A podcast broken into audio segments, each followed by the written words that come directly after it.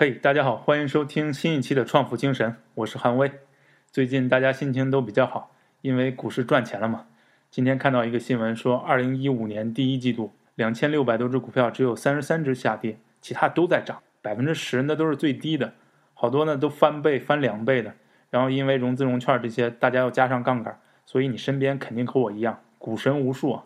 所以牛市看不出来到底谁是真正有本事的。但是牛市会让你身边的人感觉到自己都是富豪。那我们今天就讲一讲富翁的烦恼。这富翁的烦恼呢，是美国的 Quora 的名帖，Quora 就是美国的知乎。在 Quora 上有这样一个问题，说的是是不是人要先变富才能快乐？然后就有一个美国二十多岁的年轻人回答了这个问题。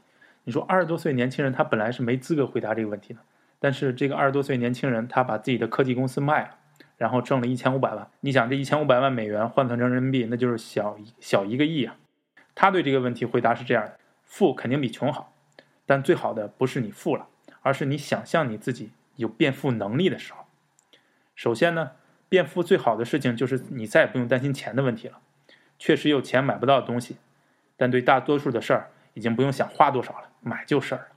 这绝对是变富的好事儿。变富也有不好的地方。你说真的有不好的地方吗？你十有八九会说了，别逗了，要不咱俩换换？你看，这就是变富第一个不好的地方。变富了以后，你就再也没有抱怨的权利了。你本来人不爽的时候抱怨两句，天经地义嘛，这是天赋人权。但富人不算人嘛？你看，你都那么有钱了，你还有啥好抱怨的？变富第二个不好的地方就是人们开始有求于你，你无法判断人们对你好是因为喜欢你，还是因为喜欢你的钱。无论你是男是女。也不管你是高富帅还是白富美了，哪怕你就是土肥圆的，只要你还未婚，富有这件事儿本身就会让你对对感情上面不自信，尤其是那种你认真对待的感情上面。接下来就是你的朋友和家庭了。如果你的朋友找你借钱，如果你决定借给他，那你就把借出去钱当成礼物送给他吧。因为如果他赚钱了，他觉得那不是靠自己聪明才智吗？因为你借钱给他了嘛，他赚钱了也会觉得矮你一头。如果他亏了，他可能更不会来找你了。你看这两边看，十有八九这朋友都没得做了。你对家人呢，你总得买礼物吧，逢年过个节的。买礼物最麻烦的就是说，你要站在他们的角度上去想，你买给他们的礼物到底符不符合你的身价，这就麻烦了。因为别人对你的身家的认识总总比你对自己身家的认识高嘛。这样想起来就很烦了。把这些加起来，你就会感到特别孤立。朋友朋友不是，家人家人不是，所以就感到特别孤独。对那些钱能买到的东西呢，真正有价值的时候，是你还买不起的时候。比如你还买不起一辆跑车，你还不是每天都能吃大餐。你买不起的时候，但你想拥有这些东西的时候，是你最快乐的时候。一旦你习惯了这些，你就变得不在乎这些了。我最近听了一个笑话，这样讲的：说一个富豪他买一辆跑车，然后他就天天在想说。自己在跑车里有多帅，然后他就在脑子里幻想，但他自己看不到啊。然后他就把自己的跑车让给一个司机，让司机去开，然后自己打一辆出租，说给出租车司机说跟上前面那辆跑车，然后就跟出租车司机说，你看那辆跑车是我我的，这这不就本末倒置了吗？自己开了跑车，自己就感觉不到快乐。大多数人觉得，如果他们有了钱，生活就会变好，会变快乐。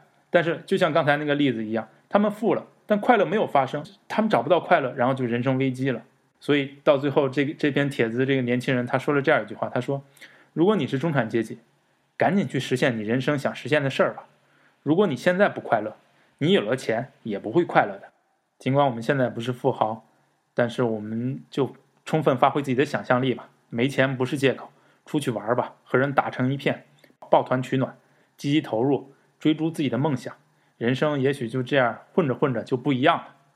你看，当年乔布斯上大学的时候，不是还选修了一个字体课吗？他那会儿肯定也不知道，说自己后来建苹果电脑时候，字体会成为苹果电脑这么大一个卖点。然后在2005年他在斯坦福演讲的时候，那连点成线，就是那些不同的点，大家当时画它的时候，并不知道它在未来当中有多重要。感谢大家收听这一期的创富精神，欢迎大家在苹果 iTunes 和荔枝 FM 跟我们留言互动。也欢迎大家订阅我们的微信公众号，我们的微信公众号名也叫“创富精神”，我们的英文名叫 “Rich Being”，因为我们都是 Human Being 嘛。